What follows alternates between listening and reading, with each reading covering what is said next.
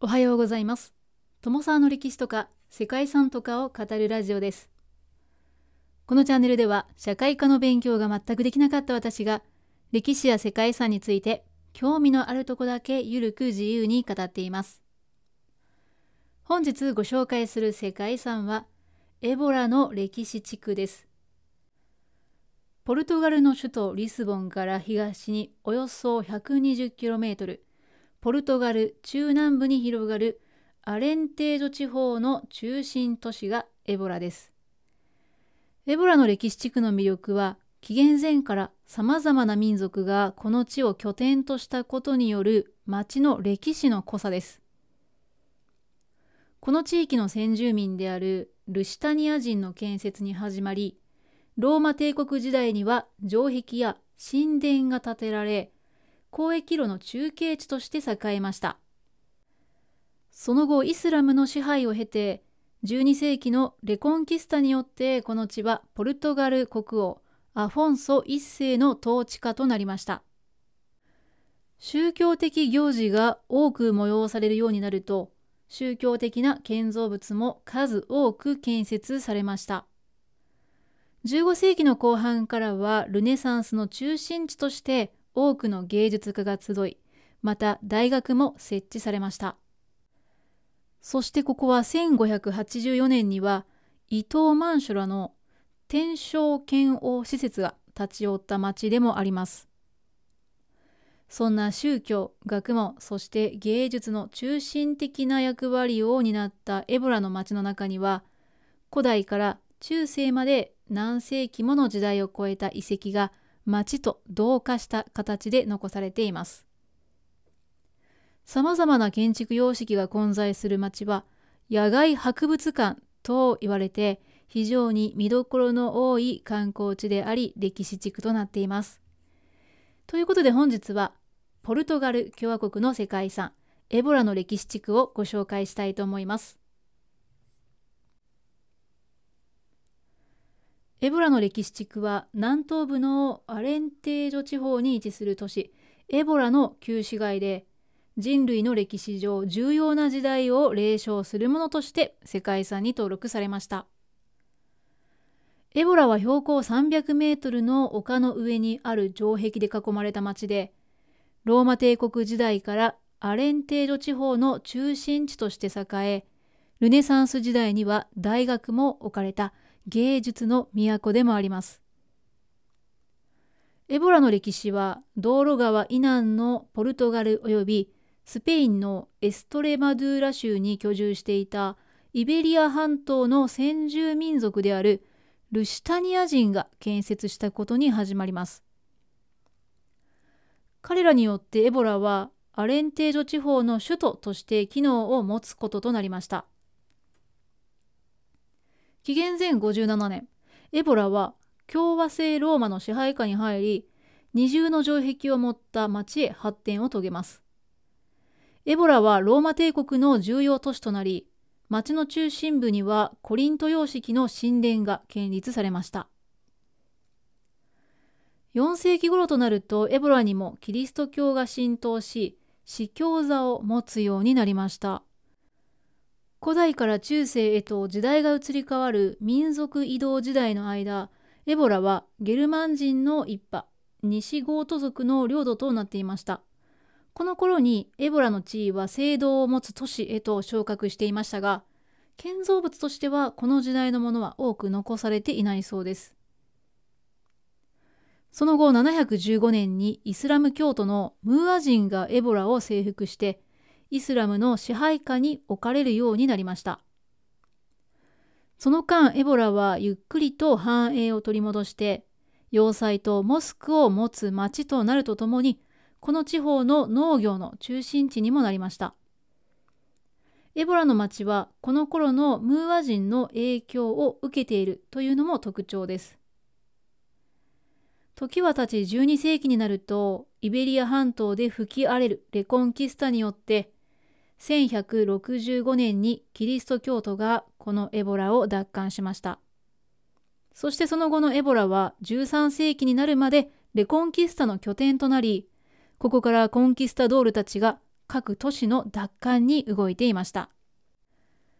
14世紀から16世紀にはエボラは頻繁に議会が開かれる政治的に重要な都市となりました。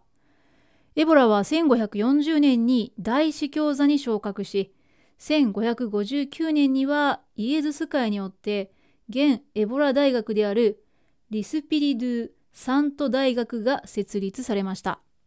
そしてこれをきっかけにエボラは学問の中心都市としても発展をしていきます。さらにエボラはルネサンスの中心地にもなり、国内外から多くの芸術家たちが集う町となりました。近世に入ると政治の中心地としての役割はなくなり、1759年、イエズス会がポルトガルから追放されて、大学が閉鎖されると、エボラは徐々に衰退していきました。こうした背景でエボラには古代ローマの重要都市からレコンキスタの拠点、学問の中心都市という輝かしい歴史の面影を街中に色濃く残すこととなりました。多くの芸術家によってたくさんの建物がエボラの地に建設され、現存する建造物の様式は多様性に富んでいます。建築様式もロマネスク建築、ゴシック建築、マヌエル建築、そしてルネサンス建築やバロック建築と様々なものを見ることができます。約 6km の二重の城壁に囲まれて、2000年の歴史が凝縮して各時代の建造物が残されたエボラは、博物館都市と呼ばれています。旧市街の丘の上にそびえ立つエボラ大聖堂は、エボラを奪還したキリスト教徒の手によって1204年に完成したものです。長期間にわたって建築と改修が繰り返されたため、ゴシック様式とロマネスク様式の融合があり、外観はロマネスク、内装はゴシックと高対象を見せています。エボラ大聖堂の一番の見どころは、ヨーロッパに2台しか存在しないというイベリアパイプオルガンです。これは16世紀に据えられたヨーロッパで3番目に古いパイプオルガンなのですが、400年以上の歳月を経た今でもそのまま保存されて、今日も毎週ミサで奏でられています。美しい音色がエボラの人々に愛されるこのパイプオルガンは、1584年に日本から派遣された天正剣王少年施設の伊藤万書らが弾いたと伝えられているそうで、日本ともつながりのあるパイプオルガンなのだそうです。エボラの歴史地区の中でもとりわけ個性的な世界遺産として知られているのはサンフランシスコ教会です。教会横の狭い通路を進むとその先に人骨堂カペラドス・オソスがあります。内部はドーム状の装飾が美しく、幻想的な雰囲気を醸していますが、ゴツゴツしたように見える壁はすべて人骨なのだそうです。これは16世紀にエボラを含むポルトガルで大流行したペストで亡くなった人や戦死した人の人骨だそうで、その数は約5000体に上ると言われています。教会の中に入るのは入場料が必要で、さらに写真を撮る場合は撮影料がかかるそうです。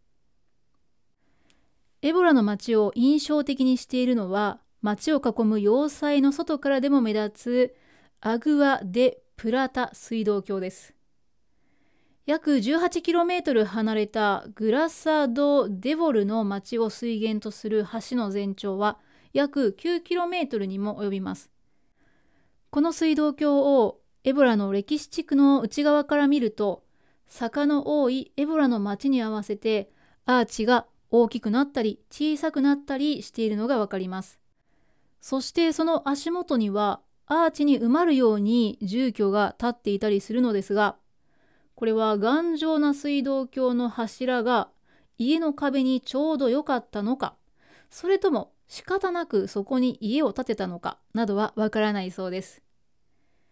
エボラの街を歩けばかつてはつながっていたであろう水道橋の一辺を途切れ途切れに巡ることができます。水道橋からは古代ローマ人の英知を感じることができる、そんな世界遺産の町でもあります。その他歴史地区にはエボラ大学であったり、教会、バスコダガマの邸宅など、本当に見どころがたくさんなのだそうです。そしてそんなエボラの歴史地区で見られる建築は、ブラジルにあるポルトガル建築にも大きな影響を与えたと言われています。エボラ歴史地区の街並みは同じく世界遺産に登録されているブラジルのサルバドール・デ・バイア歴史地区などポルトガル建築がブラジルに与えた影響を理解するためにも有用な歴史地区というふうにも言われております。